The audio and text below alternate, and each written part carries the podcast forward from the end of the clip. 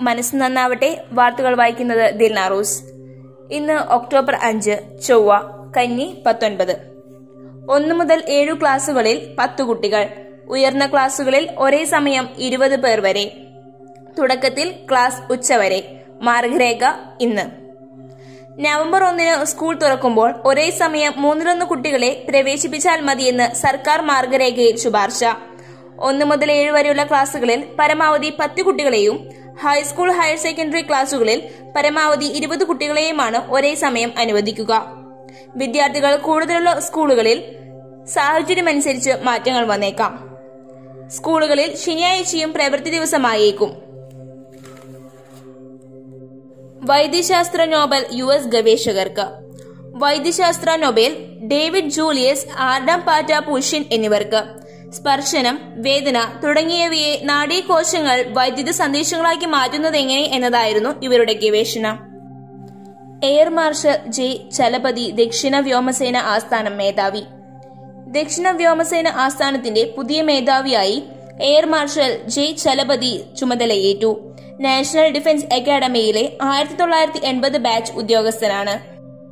Clean India കേന്ദ്ര പദ്ധതി ഉദ്ഘാടനം ചെയ്തു. യുവാക്കളുടെ പങ്കാളിത്തത്തോടെയുള്ള ശുചിത്വ പദ്ധതിയായ ക്ലീൻ ഇന്ത്യ യു പിയിലെ പ്രയാഗ്രാജിൽ കേന്ദ്രമന്ത്രി അനുരാഗ് ഠാക്കൂർ ഉദ്ഘാടനം ചെയ്തു.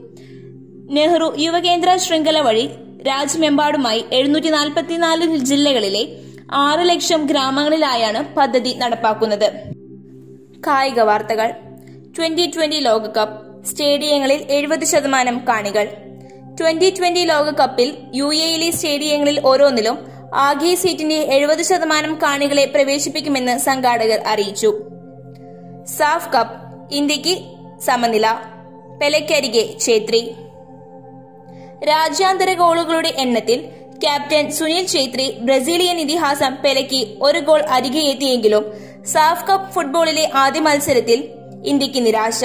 ഫിഫ റാങ്കിങ്ങിൽ തങ്ങളെക്കാൾ ഏറെ പിന്നിലുള്ള ബംഗ്ലാദേശിനോട് ഇന്ത്യ സമനില വഴങ്ങി.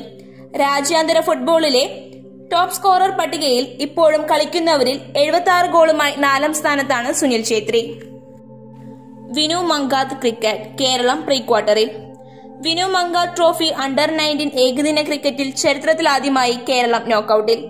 എലീറ്റ് ഗ്രൂപ്പ് ഡിയിൽ രണ്ടാം സ്ഥാനക്കാരായാണ് കേരളത്തിന്റെ പ്രീ ക്വാർട്ടർ പ്രവേശനം. കേരളം രാജസ്ഥാൻ പ്രീ ക്വാർട്ടർ പതിനൊന്നിന് അഹമ്മദാബാദിൽ നടക്കും. ചെന്നൈക്കെതിരെ ഡൽഹിക്ക് ജയം. തുടക്കത്തിൽ കൈവിട്ടു പോയെങ്കിലും കൃത്യതയാർന്ന ബോളിംഗിലൂടെ തിരിച്ചടിച്ച Delhi Capitals I P L ക്രിക്കറ്റിൽ ആദ്യം ബാറ്റ് ചെയ്ത ചെന്നൈ സൂപ്പർ കിങ്സിനെ ചെറിയ സ്കോറിൽ ഒതുക്കി. ചെന്നൈ അഞ്ചിന് നൂറ്റി മുപ്പത്തിയാറ് വിജയ ലക്ഷ്യമായിരുന്ന നൂറ്റി മുപ്പത്തിയേഴ് രണ്ട് പന്ത് ശേഷിക്ക് ഡൽഹി മറികടന്നു. ഇതോടെ പ്രധാന വാർത്തകൾ അവസാനിച്ചു. ഏവർക്കും ശുഭദിനം ആശംസിക്കുന്നു. നന്ദി നമസ്കാരം.